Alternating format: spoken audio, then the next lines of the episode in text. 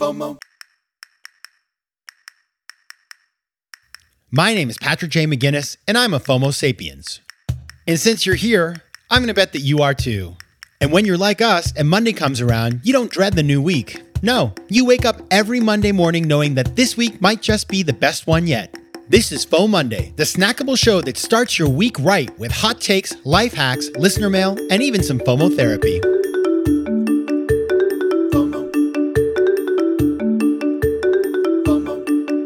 Hey, everybody, this is FOMOndays, the snackable companion show to FOMO Sapiens, which, of course, will be back on Thursday with a full episode. But until then, you got to enjoy this little intellectual snack.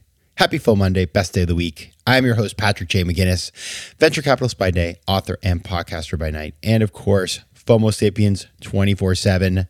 Now, on Thursday, I have the founder, CEO of Grubhub, Mike Evans, talking about his new book, Hangry. Gotta love that name. And he talks about how he founded the company in a spare bedroom, took it through to IPO, realized that you know he wasn't particularly happy and that his life had suffered a lot. So he quit and went on a cross country road trip on a bike, rediscovered America, and of course, in the process himself. And he tells that story. And it's a very good one because it's the whole story of founding a business that, you know, we all kind of know, at least Americans know. We use Grubhub. We did a lot during the pandemic. And then, of course, the story of what happens when you get everything you want. And as we know, you might not exactly have planned for that. And so that's what we're going to get into in deep detail. Now, this morning I was reading an article in the paper about the fact that all of these crazy kind of I'm going to say BS companies that got a lot of money during the pandemic times are now suffering. I'm talking to you, GoPuff. I'm talking to you, Getir. I'm talking to you, Jokr. These companies are so silly. I remember probably about a year, year and a half ago in my neighborhood in New York City, in Tribeca, all of them had people out in the streets handing you these these like 15 20 dollar coupons and you could basically like order a bunch of stuff pay for it with a coupon. Never pay a dime and get a ton of free stuff. So i would shop on there all the time. I probably got a couple hundred bucks of free stuff. I've never used them again. And that my friends is just silliness. And as i think about sort of with grubhub and many not to pick on grubhub but a lot of these companies that sort of had a huge pandemic now they're all falling back to earth. And people are starting to realize like the good times are over. And that has brought about this concept for some people of quiet quitting. Now quiet quitting isn't just for people who work at Jokr although i'm sure if you work at Jokr you're like first of all why did you call our company Jokr? It's a terrible name. Number two why does this business stink so much? Because the unit economics are terrible. But it's not just them. It's lots of businesses. Quiet quitting is it's one of those terms that gets thrown around a lot these days, especially on LinkedIn. Like every day, LinkedIn quiet quitting. It's I should just change their name from LinkedIn to quietquitting.com. But it is a real thing. And in fact, none other than Harvard Business School professors Rawi E. Abdelal, who is, by the way, an amazing professor who I have seen speak on a couple occasions, and Tom DeLong, who is also pretty amazing. They wrote this new paper called On the Origins of Our Discontent examining a frustrated workforce and pointing out that the great resignation has become synonymous with workplaces that lack connection. Put short and simple, employees are feeling alienated and they see all these phenomena as stemming from a common cause the rise of contractual relationships with employees in place of emotional investment. Yeah, think about that. It's the idea, and I, I, heard this crazy, interesting This American Life about this concept. It's like people during the pandemic, they're working in a situation that's very uncomfortable. Oftentimes, they feel like their health is at risk. And then they look at their boss who's remote working. That's why you had all these people that would just like up and quit en masse. You had, you know, the, the Wendy's employees who put a sign on the door, like, take this job and shove it. But a lot of us feel that way. We feel that over the last couple years, it got exposed that big companies or maybe even little companies don't really care about us. And so it actually has caused a lot of, of, of frustration and disillusionment and disconnection. And this is a very interesting stat. So DeLong, Tom DeLong, who is, you know, a legend at Harvard Business School, he conducted a simple exercise asking participants to write down the initials of people in their business careers who, quote unquote, care deeply about their welfare. And he found that older executives in their 50s and 60s are able to easily write down at least three people. Those in the 40s, maybe two. Those in their 30s, they're like, what's that? And I think about that actually. I can think of a few people, a few people, but it's not like, you know, I'm not going to be able to fill a room with all those people, sadly. And I bet you feel exactly the same. And you know what happens? This leads to anxiety. Worry amounts among employees when they feel purposeless, insignificant, and isolated. That's why managers need an employee owner's manual. Owner's manual speaking. DeLong suggests bosses ask employees for an owner's manual describing their strengths, weaknesses, and idiosyncrasies, including when and how they are most productive at work so bosses can manage better. I really like that idea. So we're going to talk about that today quiet quitting, how to deal with quiet quitting. Because I think, okay, fine. I think that research is very compelling, but I want to get into some really sort of just some constructive thoughts about how to think about quiet quitting. So we're going to do that right after the break. FOMO. Quick math. The less your business spends on operations, on multiple systems, or delivering your product or service, the more margin you have and the more money you keep. But with higher expenses on materials, employees, distribution, and borrowing, everything costs more. So to reduce costs and headaches, smart businesses are graduating to NetSuite by Oracle. NetSuite is the number one cloud financial system, bringing accounting, financial management, inventory, and HR into one platform and one source of truth. With NetSuite, you reduce IT costs because NetSuite lives in the cloud with no hardware required, accessed from anywhere. You cut the cost of maintaining multiple systems because you've got one unified business management suite. And you improve efficiency by bringing all major business processes into one platform, slashing manual tasks and errors. Over 37,000 companies have already made the move, so do the math. See how you'll profit with NetSuite. And with rising prices everywhere you look, you gotta do the math and save money. Good news by popular demand, NetSuite has extended its one of a kind flexible financing program for a few more weeks. So head over to netsuite.com slash FOMO. That's netsuite.com slash FOMO. netsuite.com slash FOMO. Tudo bem, meus queridos Fomo sapiens? Now, that right there was Portuguese. And as you know, I love speaking foreign languages. But I'm not alone. One in five Americans have learned a new language on their bucket list. If that's you, make 2024 the year you finally check it off that list with Babbel, the science-backed language learning app that actually works. Don't pay hundreds of dollars for private tutors or waste hours on apps that don't really help you speak the language. Babbel's tips and tools are approachable, accessible, and delivered with conversation-based teaching so you're ready to practice what you've learned in the real world. Now, FOMO sapiens, you know I speak four languages, and it takes work to stay on top of them, especially with French. C'est difficile.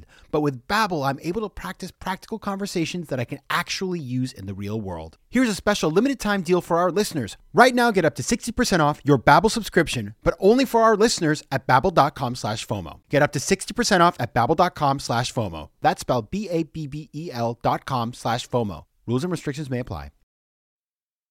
FOMO. All right, we're thinking about how to think about quiet quitting. I got six things to think about. Number one, recognize the difference between bad quiet quitting and good quiet quitting. Now, let me tell you a little story. And this story, by the way, doesn't make me look like the most mature human being on earth, but I'm okay with that. We're family here. So you might know, and if you don't, I'm going to tell you now that in 2008, my employer AIG blew up. Just Google that. Not a good time. And I sat there, I watched my stock crash by almost 90%. I watched our basically our business just get paralyzed. You know what happens when bad things happen in a big corporate environment? All the senior people hide. They don't do it. It's like the lack of courage that I saw among some of the folks. Some of the people stepped up. Well, there was a lot of people who just were I mean, it was just no courage in the place. And so as a result, you just feel very unmoored. And I I guess my response to that was not the most constructive. I did a form of quiet quitting in which I went into my office one day and I put everything in the closets and in the cabinets and I moved everything off all the surfaces. And so if you stood outside my office and looked in from outside, it looked like nobody had ever worked there. Like it was an empty office and it was waiting for somebody to move in. And I don't, I was, I just, I don't really know where that came from. I just was sort of like, I want to erase myself from this place. But my boss noticed because he's a very clever guy and he said, You know, what are you doing? Like, I know what you're doing. And I was like, What do you mean? I just wanted to be clean. But obviously, he knew what I was doing. I knew what I was doing. Not, not an example of good, quiet quitting. That's what we call passive aggressive. Good, quiet quitting which we're going to hopefully give you the path forward to today. The idea of, and by the way, quiet quitting, just because maybe I, I haven't made it abundantly clear what it is, it's sort of like leaning out. It's sort of like, hey, I'm still working here, but I'm not going to give you 110%. I'm just going to do, you know, some percentage of that, which is understandable when things aren't going well. Good quiet quitting is about having a plan. You're still doing your job, you're meeting the requirements but you are not going to get the gold star at the end of the week for employee of the month. So that's good quiet quitting. Doing it with a purpose, still doing the work, not being passive aggressive, being low key actually. You know, you don't need to raise the alarm bell and let everybody know how unhappy you are because you inside you have a little plan that you're going to execute on. So that is number 1. Number 2, recognize your boss probably is also very, very, very, very frustrated because I think it's very natural that we think, oh man, I really hate it here. But my boss, you know, they make so much money. They're my boss. They get to boss me around. They love it here. Usually, in fact, we all know this because the stats tell us like, you know, something like 75% of people are disengaged in work. Chances are, if you are, they are too. Now, maybe they love their job. And if they do, by the way, that's actually pretty good because if they like their job, maybe they're a better manager, but they probably are just as miserable as you are. And they are probably also quiet quitting. And in doing so, maybe trying to push more stuff on you, which is not ideal. But it is important to recognize as you work with your boss that uh, they, they are likely going through the same thing. And so you want to keep an ear to the ground and see what's going on with them. Because if they are also quiet quitting, you have a tacit understanding that both of you are leaning out a little bit and therefore you can be a little more flexible and that can be awesome and by the way you could also think about you know what do we want to do here what, what's your plan for the future do you want to leave here lots of people start businesses with coworkers and the quiet quitting could be the sign that somebody is ready to think about where they're going next and we will continue with number three after this break FOMO. FOMO. number three I said quiet quitting. I didn't say don't do your work. And so, one really important thing to do is be hyper efficient. I remember when I was quiet quitting back at the AIG job, I spent a lot of time at the gym because I'd had this health scare when AIG blew up and I was on a heart monitor and it really kind of woke me up to just like, you got to take care of yourself, Patrick. So I started running 30, 40, 50 miles a week and I would run all the time. I would leave work at say three in the afternoon and work out till five. And by the way, I saw half my colleagues there too because we were all in the same boat. But I have to say, it's not like my work suffered because I just did my work more efficiently. I spent less time on Facebook and other social media and reading the news and things like that. And I just read a stat that the average person works for about three hours a day at the office, and then they spend the rest of the time just mucking about online and chit chatting and going to lunch and all those things. So if you are hyper efficient, you can then get your work done and have time to think about what's next for you, to do a little bit of self care, whatever it is you need to do. But it is really cool and, and it doesn't take a lot. It's not like you have to work harder, you just have to work smarter and try to get things done quickly. So definitely you want to become hyper efficient. You also want to cut the fat. And this is, you know, number four, cut the fat. What does that mean? It means don't be the person who's always just raising their hand to do more and more and more. And this doesn't mean you're doing a bad job, but you know, they always say the classic old line is like, be careful what you're good at. And I was really good at writing. And so everybody would send me their horribly written memo and they would ask me to rewrite it. And I was happy to do it when I was Mr. Go Getter. But once I kind of started leaning out, I was sort of like, well, well, why am I doing your work for you? I'm happy to provide some insights and thoughts on the content, but I'm not writing your memo. You know, that is not my job here.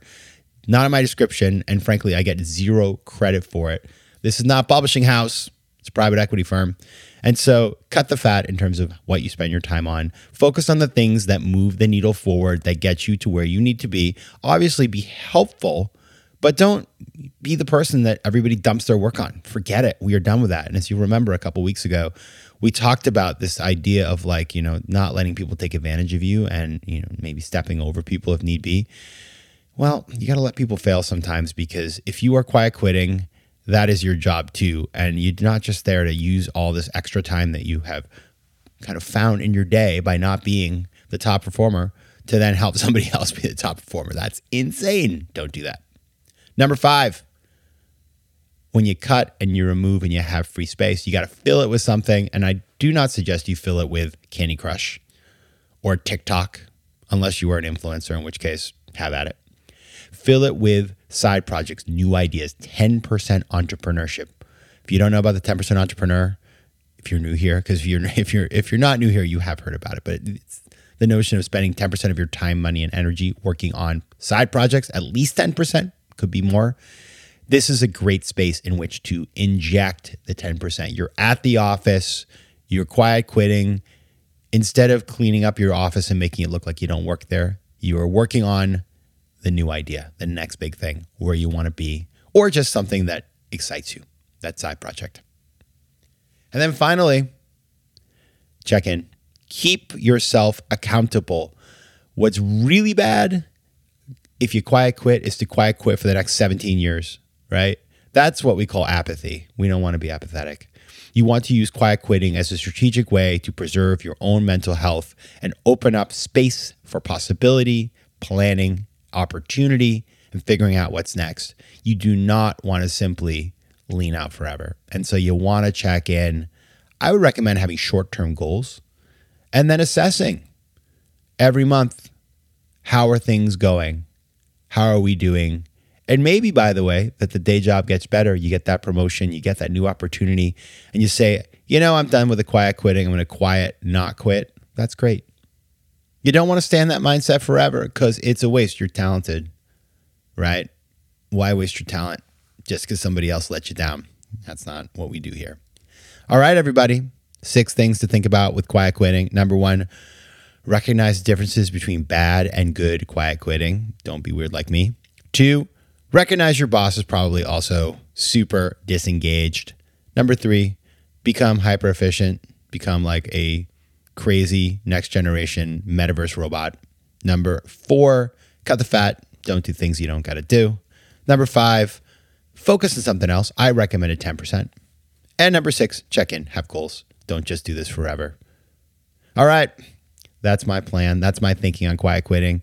I'm sure some of you are doing this right now. So if you have thoughts, opinions, or if you think I'm totally, totally wrong and what I'm saying is bad, tell me about it. You can find me on Instagram at Patrick J. McGinnis, on Twitter at PJ McGinnis, on email at let's connect at patrickmcginnis.com.